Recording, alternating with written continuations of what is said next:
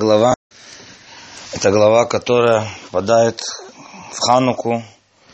И хотелось бы, конечно, связать и недельную главу, и Хануку, потому что есть у нас правило, что всегда то, что мы читаем в Торе, это связано э, с теми событиями, которые происходят э, как в жизни каждого человека.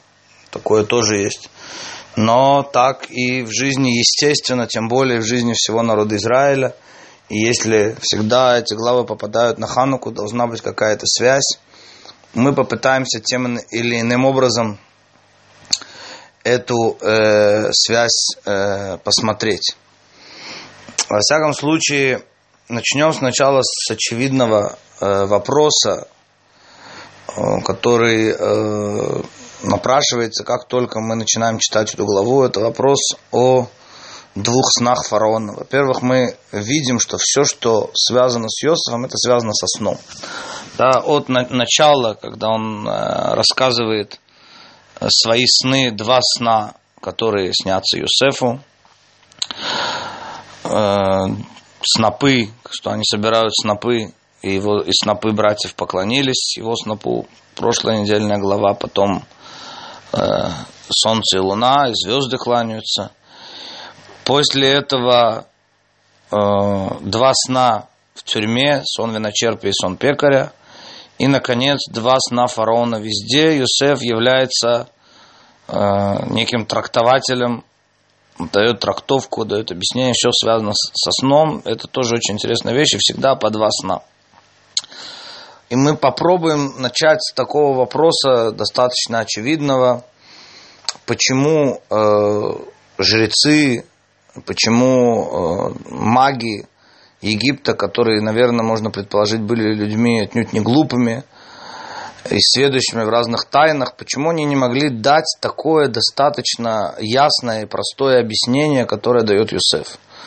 Ну, естественно, что видит человек во сне, коло, э, колосья и коровы.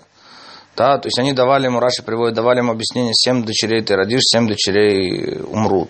Семь стран завоюешь, семь стран потеряешь. Ну, почему они не могли дать достаточно такое простое, очевидное трактовку, которую дал Юсеф, а когда Юсеф дает свою трактовку, то они говорят, найдется ли такой человек, подобный ему, мудрый, да, необыкновенный, что такого необыкновенного, что такого мудрого, в этом э, толковании, которое дает Йосеф.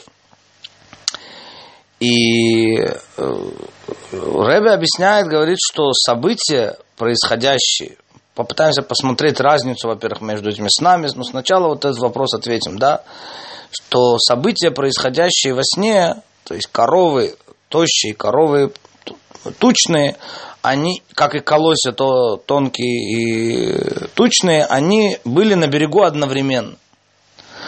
Поэтому, э, собственно говоря, и ищут э, маги и эти толкователи, э, ищут ту вещь, которая может произойти одновременно. Такие трактовки, которые могут, вещи, которые могут произойти одновременно. Да, семь дочерей родишь, семь дочерей потеряешь, семь стран одних завоюешь, семь стран потеряешь.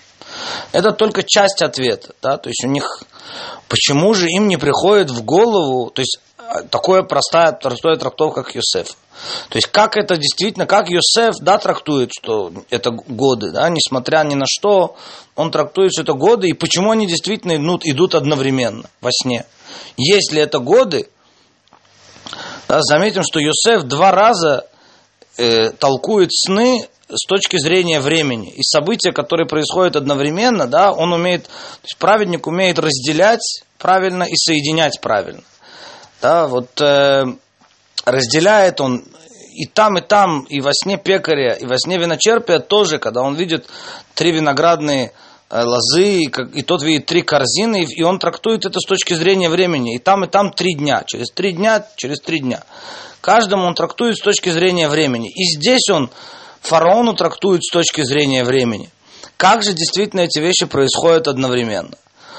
Говорит, э, э, говорит э, Юсеф, они одновременны потому, что во время сытых лет, во время хорошего урожая, нужно готовиться, то есть ты уже подразумеваешь, ты уже начинаешь готовиться голодным годам, поэтому они идут одновременно.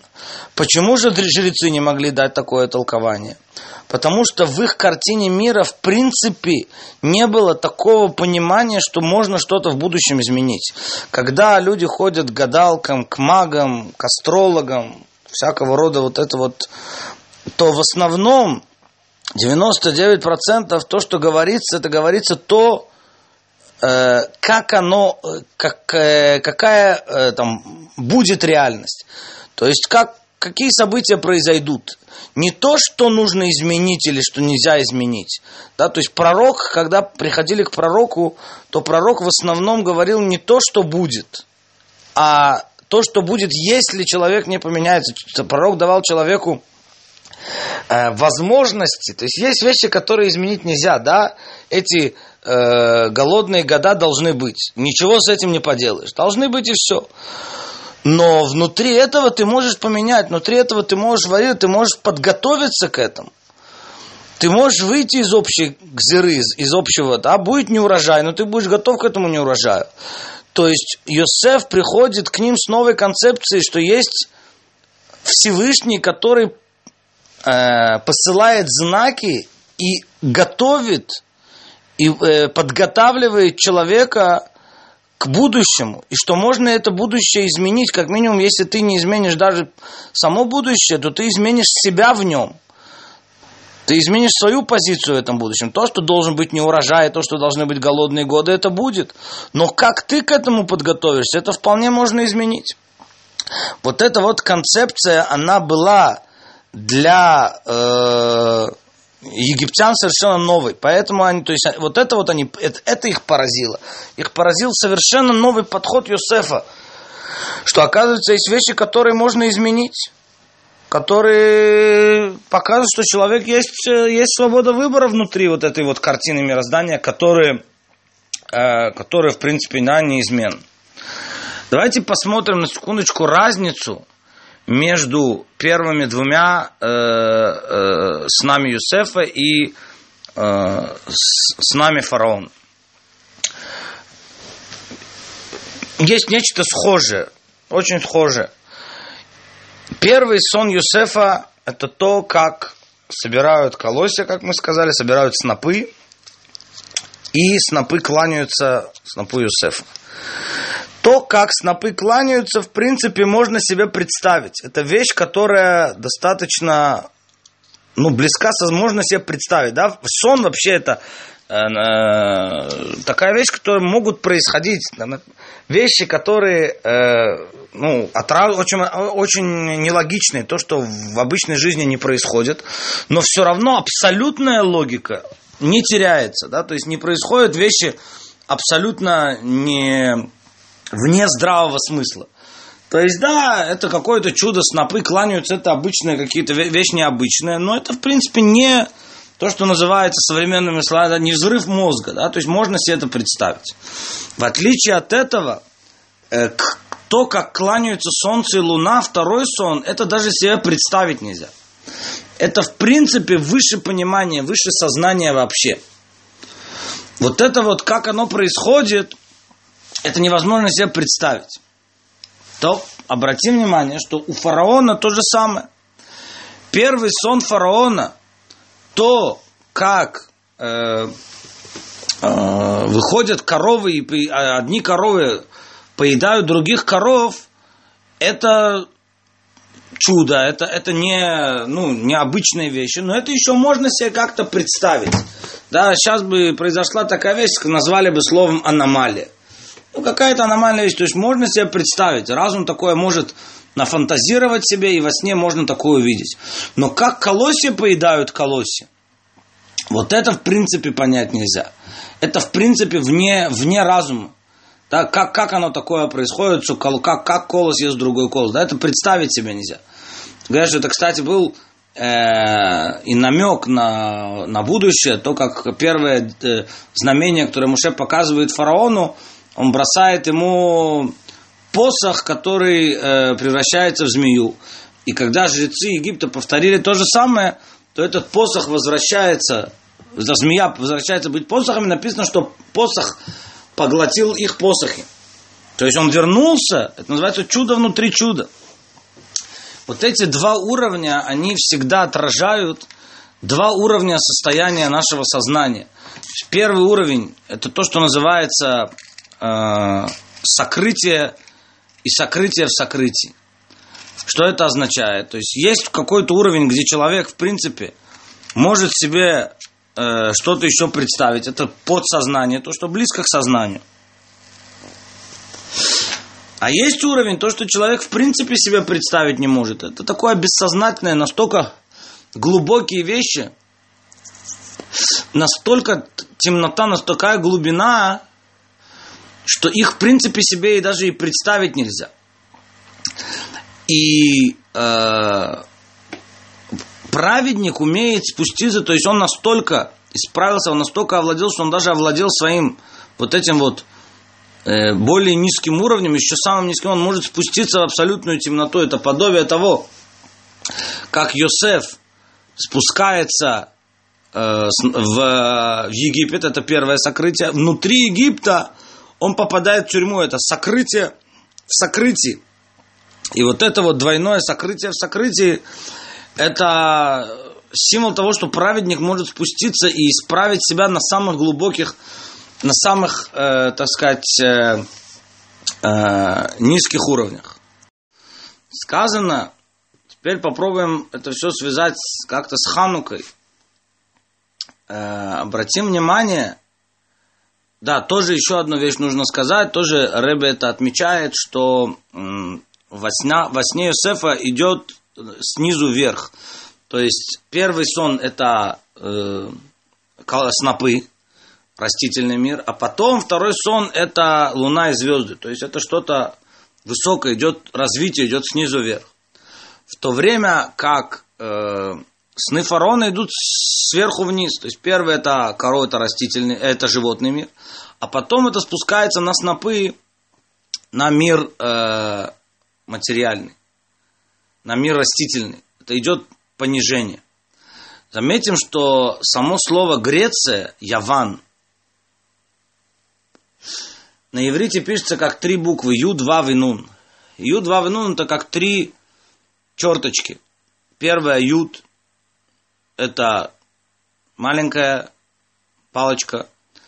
Второе Вав средняя. И потом Нун это буква, которая падает ниже строки. То есть они начинают как бы хорошо и заканчивают э, плохо. Есть три периода, три состояния общения евреев с греками. Первая встреча евреев с греками, как известно, она была, э, когда встретились э, с Александром Македонским. И вышел навстречу первосвященник. И везде, во всех историях, Э, главную роль играет первосвященник. Да, так написано, что вышел на встречу Александру Македонскому Шимону Цади, который был первосвященником, в одеждах первосвященника. И Александр ему поклонился.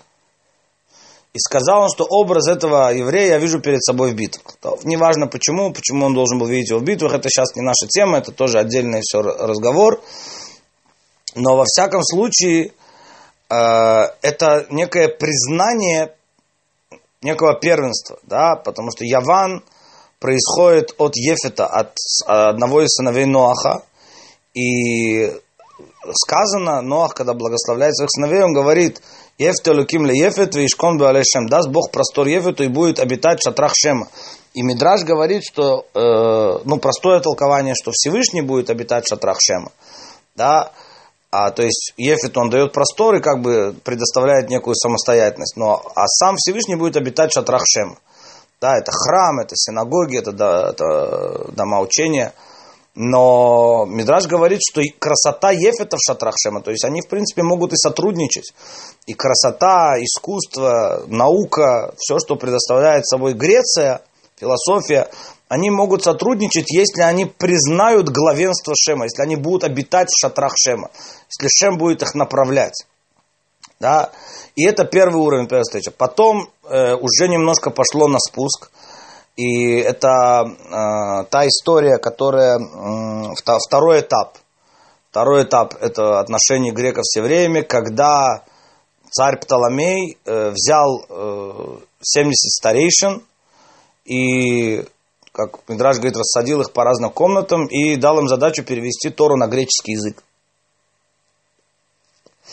И было чудо, что они э, все перевели одинаково, и даже те изменения, которые они внесли в переводе, они сделали 13 изменений, это тоже не просто так.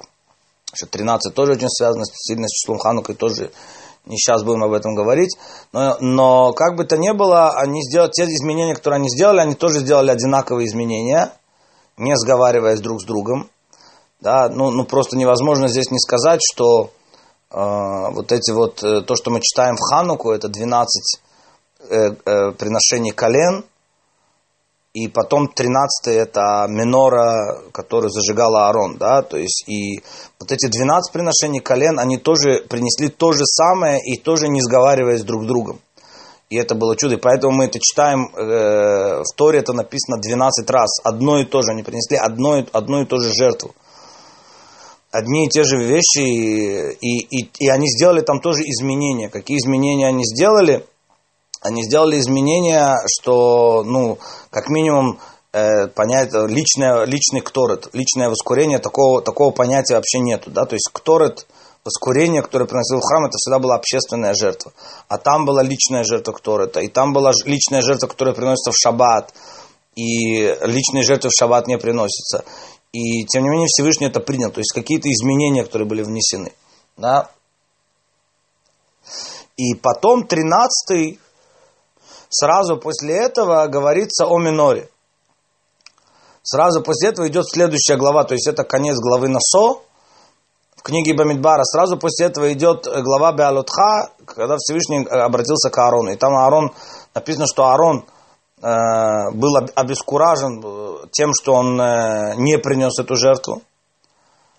И Всевышний ему говорит, Аарон первосвященник, да, опять заметим. И Э, Всевышний ему говорит, что твоя доля больше, чем их доля. Да, потому что и одно из объяснений, потому что ты зажигаешь минору. И там разные объяснения есть, почему, собственно говоря, э, твоя, в чем минора лучше, чем те э, жертвоприношения, которые принесли главы колен. И одно из объяснений, такое более аллегорическое толкование, говорит, что их жертвы это они как бы осветили жертвенник во время, и там тоже говорится, да, об освящении жертвенника. Э, это только на время, когда э, есть храм. На время, когда есть храм, там, да, там э, все работает вот то, что приносит главы колен. Но потом, когда храм будет разрушен, все, нету жертвоприношений. А твои потомки, Аарон, зажгут минору, и от этой миноры у нас придет новый праздник победа над Яваном, победа над Грецией, и, это, и, и этот праздник, он будет освещать эти восемь свечей, это больше, чем минора, да? Эти восемь свечей будут освещать даже тьму Галута. Даже в Галуте, даже в изгнании будет, э, будет Ханукия. В отличие от минора из семисвечника, да, тем не менее, то есть там, где они, да, могли, рука греков достигала там. А Ханукия, она будет 8, э, э, это выше природы, и то, что, у гре... то, что там, там, гре... там греки не могли затронуть. И заметим, что вот это вот чудо э, с кувшинчиком масла написано, что наследует кувшин, один кувшин, который был запечатан печатью первосвященника. То есть, да, это тоже не просто так. Опять подчеркивается, что это печать первосвященника была на нем. То есть какая разница, какая там печать была? Нет, подчеркивает тому, что он был запечатан печатью первосвященника.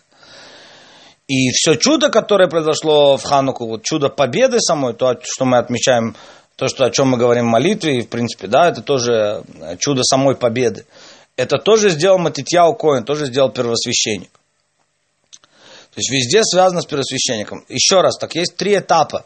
Первый этап это вот это вот приравнение. Второй этап это когда начали переводить Тору на греческий, и сказано, что вот этот день, когда перевели Тору на греческий, он был тяжел для Израиля, как день, когда создали тельца.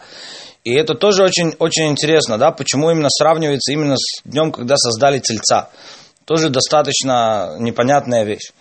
И третий этап – это этап открытой войны. И чтобы понять все это, э, мы должны понимать такую вещь, что в принципе изначально, с начала мироздания идет, как только появились первые два брата, это Каин и Эвель, между ними идет спор о первенстве. Кто, кто будет первый? То есть это не просто спор, это, это чье служение, чей взгляд на мир, чья идеология будет главенствовать в этом мире. Да? И э, когда появляются, ну, там произошло то, что произошло, и потом э, появляется, э, человечество заново отстраивается от трех сыновей Ноаха. Шема, Хама Ефета. И если Хаму было, так сказать, все достаточно четко объяснили ему, да, где его место, ему это сказали, то между Шемом и Ефетом, поскольку именно они близки, там идет вот это а, а Яван, еще раз, Греция, Яван, потомки Ефета, и между ними идет такая вот э, непрерывная борьба, тоже за первенство. А идея Греции, да, идея Греции была в следующем. Они говорили, вот одна из их идей была, да, то есть они выступали, они запретили обрезание, там, несколько вещей они запретили, одна из вещей они запретили обрезание, они запретили шаббат, да, почему вот именно такие вот вещи они запрещали? И есть, есть объяснение, что они говорили, их, их идея была в том, что э, нужно идти э, в рамках природы. То есть вся их идея была, эта рамка даст, босс, даст Всевышний простор Ефету, простор, природа, красота. Нужно идти, нужно подчеркивать э, природную и идти в рамках и в согласии с природой, и не нужно ее менять. То есть, да, э, как было написано на Дельфийском оракуле, познай себя, или как сейчас говорят, раскрой себя, узнай себя, раскрой свой потенциал. Евреи же говорят, познай себя, чтобы исправить. Самопознание без э, изменения, оно, оно бессмысленно. То есть это просто некая интеллектуальная игра, не более того. Именно исправить себя – и обрезание, которое делается уже на восьмой день, да, заметьте, тоже на восьмой день, оно э, э, символизирует именно вот это вот необходимое исправление, которое человек должен сделать. Да, обрезание это доходит даже, в, этом его уникальность, что оно доходит до, до уровня тела, до материального уровня исправления, которое есть. Да, и это то, что отличает э, нас от, от народов. А греки говорили, что нет, обрезание это, это ненужная вещь, запрещенная, что не нужно вносить изменения в этом. Мир гармоничен, мир прекрасен, так как Всевышний его создал. И нужно идти, наоборот, прославлять природу и быть в рамках с природой. И в рамках вот этих вот э, всех законов. Никакого исправления, изменения. Есть вот эта вот неизбежность природная, неизбежность. И, в принципе, да, сказано, что это та же линия, которую говорил Каин. Это, это была идея, тоже говорил Каин. И мы посмотрим, что в, в, в имени Каина тоже есть... Э, и, и буквы, как минимум две, две буквы из э, э, э, слова Яван, да, как Греция, и, и две буквы, которые падают ниже строки. То есть он именно все опускался в этот мир, он опускался в материальность. И Яван, Греция, тоже три буквы в слове Греция, Ю, два, Винун, как мы уже сказали. То есть первые две буквы, они еще стоят на уровне э, строки, а последняя буква Нун, Нун это символизирует падение – да, когда мы говорим Ашрей Швебетеха три раза в день, читаем Ашрей Швебетеха, он идет по алфавиту, и, напис... и там, э, кроме буквы Нун, буквы Нун там нету. Почему буквы Нун там нету? Потому что ну, буква Нун символизирует падение. Как Нахаш первый, который упал, да, это вот это вот падение, это чрезмерное падение в материальность. Чрезмерный спуск в материальность настолько глубокую, настолько это, что вот оттуда уже практически невозможно подняться. То есть это, это полностью а, закрыть себя в рамках природы. И вот эти три буквы символизируют три уровня отношений. То есть первый уровень – это признание главенства, э, ну, первородства, признание Шема первым. Второй уровень – это некое равенство, то, что они пытались внести. И третий уровень это уже открытая борьба, это когда падение происходит на самый, на самый низкий уровень. И обратим внимание, что э, э, если вот это слово Яван, если мы единственное, что добавим к нему букву цадик впереди, то получится слово цион. И цион это гематрия, тоже числовое значение, что, что и имя Йосеф. Да, то есть Йосеф, праведник, он э, показывает, как мы сказали в он показывает, что нет такого понятия неизбежность э, э, мироздания, э, детерминизм, то, что называется, да, то есть то, что невозможно изменить. Нет, внутри этого можно вносить, это то, что он показал еще и египтянам. Написано, что Египет, они происходили от Каина, у них была идеология Каина, что все, как мы сказали, все неизбежно. И сны, и гадание, это только сообщает нам, что должно быть. И ничего нельзя, никакую директиву, никакие изменения, никакой свободы выбора нельзя внести. И приходит Йосеф, который может спуститься до вот этой вот глубины и спуститься в самый-самый низкий уровень, самый низкий уровень сна вот этого, да, когда человек погружается уже в материальное, и, и исправить даже это. И Йосеф, то, что изначально – отец дал ему э, вот эту вот, сделал ему рубашку, да, тоже это, и сказано про, про Юсефа, что он был красив видом, красота его подчеркивается, то есть вот эта вот одежда, один из комментариев говорит, что он сделал ему, он его выделил как, у него был статус как Коин. У него был статус как подобно Коину подобно первосвященнику. И про, про первосвященника написано, подчеркивается его красота и одежды особые. Да? У первосвященника было восемь одежд. Он отличался одеждами, и написано, что эти одежды в главе Тецаве Тора говорит, что сделайте одежды для кого для, для почета, для славы и красоты. То есть Греция тоже представляет славу и красоту, но она представляет красоту этого мира, материальную красоту. В то время как первосвященник, он может исправить эту красоту, он может взять эту красоту греческую и поднять ее, исправить, сделать Сион, вот это вот точка праведника. Сосуд, запечатанный печатью первосвященника, это та точка, которая всегда остается. То есть, как бы, где бы евреи не были, на каком бы уровне они ни находились, всегда остается какая-то точка, какой-то кувшин с маслом, который подобный запечатанный печатью первосвященника, вот этот уровень цадика или связь с цадиком, или уровень цадика в душе каждого еврея, уровень праведника в душе каждого, уровень первосвященника в душе каждого еврея, который не затронут вот этим вот греческим. То есть, что они хотели греки, когда они сделали масло нечистым? Они не вылили масло. Они сделали масло нечистым. В чем символика того, что они сделали масло нечистым?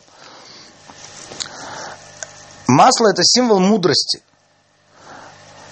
Они хотели взять эту мудрость и сравнять ее с человеческой мудростью, то есть перевести Тору на греческий язык. И сделать это... Есть еще одно, есть факультет иудаики, есть, есть математика, есть геометрия, есть астрономия, есть философия Платона и Аристотеля, есть иуда, иудаика, есть Тора, то есть причем здесь чистота и нечистота. Спуститесь, спустите эту мудрость, сделайте себе равенство.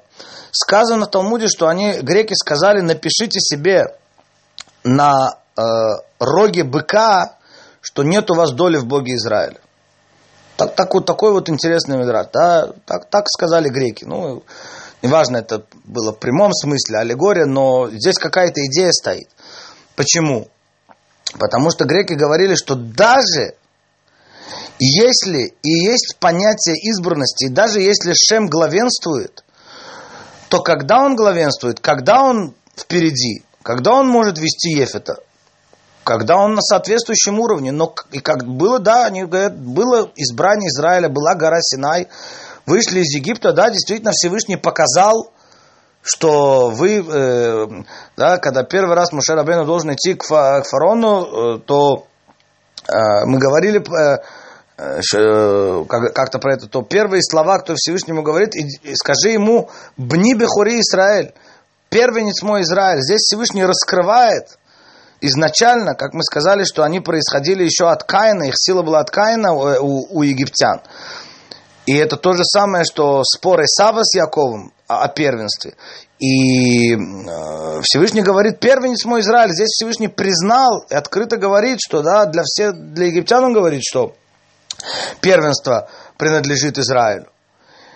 А и с этим они готовы были согласиться, но, сказали они, после того, как э, евреи э, сделали грех золотого тельца, они уравняли себя с народами мира. Все, мы идем по качеству гвура. Качество гвура – это качество Каина.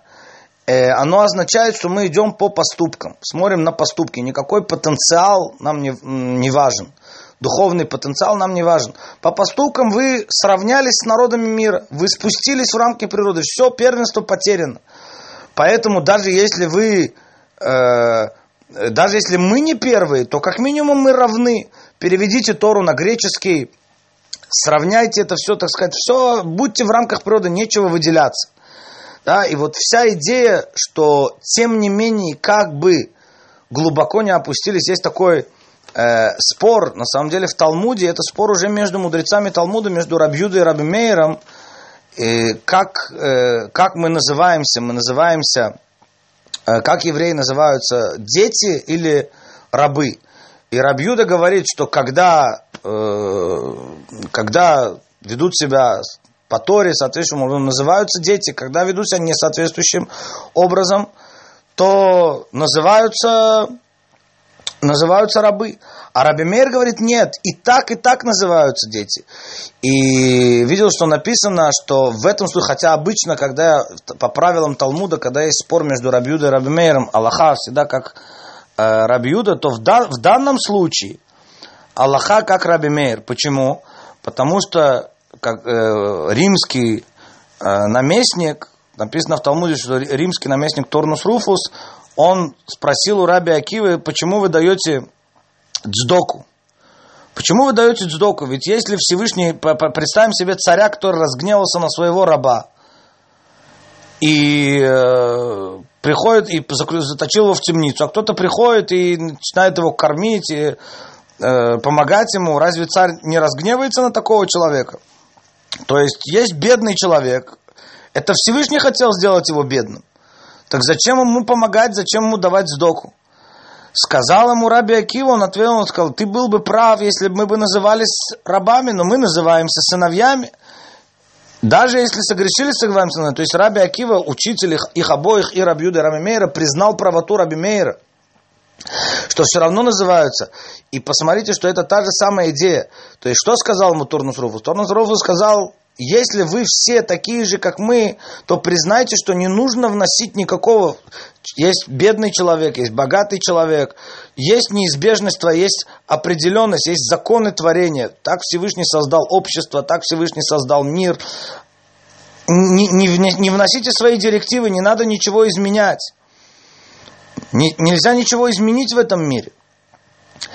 Сказал ему Рабиакива, нет, мы называемся сыновьями. У нас, у нас особый статус по отношению к Ефету, по отношению к народам мира. У нас мы называемся сыновьями, и там совсем другой разговор. Там есть свобода выбора, там есть возможность изменять, там нужно изменять. И это то, что, в принципе, э, э, Иосиф показывает, как, на статусе первосвященника, который может спуститься в самую темноту, в самый глубокий сон и показать, и трактовать этот сон, показать, что есть возможность изменения в этом мире. Есть возможность подготовиться, нет ничего неизбежного, нет ничего определенного.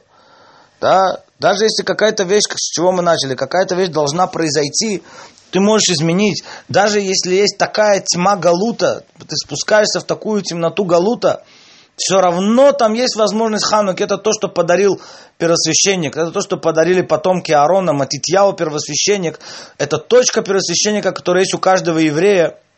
Что как бы ты глубоко не спустился, как бы глубоко ты не зашел, все равно остается какой-то один нетронутый кувшин с маслом. Все равно остается какая-то чистота, уровень сына, который никакими грехами никаким даже грехом золотого тельца нельзя его, нельзя его испортить. Вот это вот, в принципе, сила, да, это когда к, к Явану, когда к этому падению Греции, Ю-2 в Нун добавляется цадик, приходит цадик, приходит первосвященник, приходит Йосеф, и из Явана превращает Сион.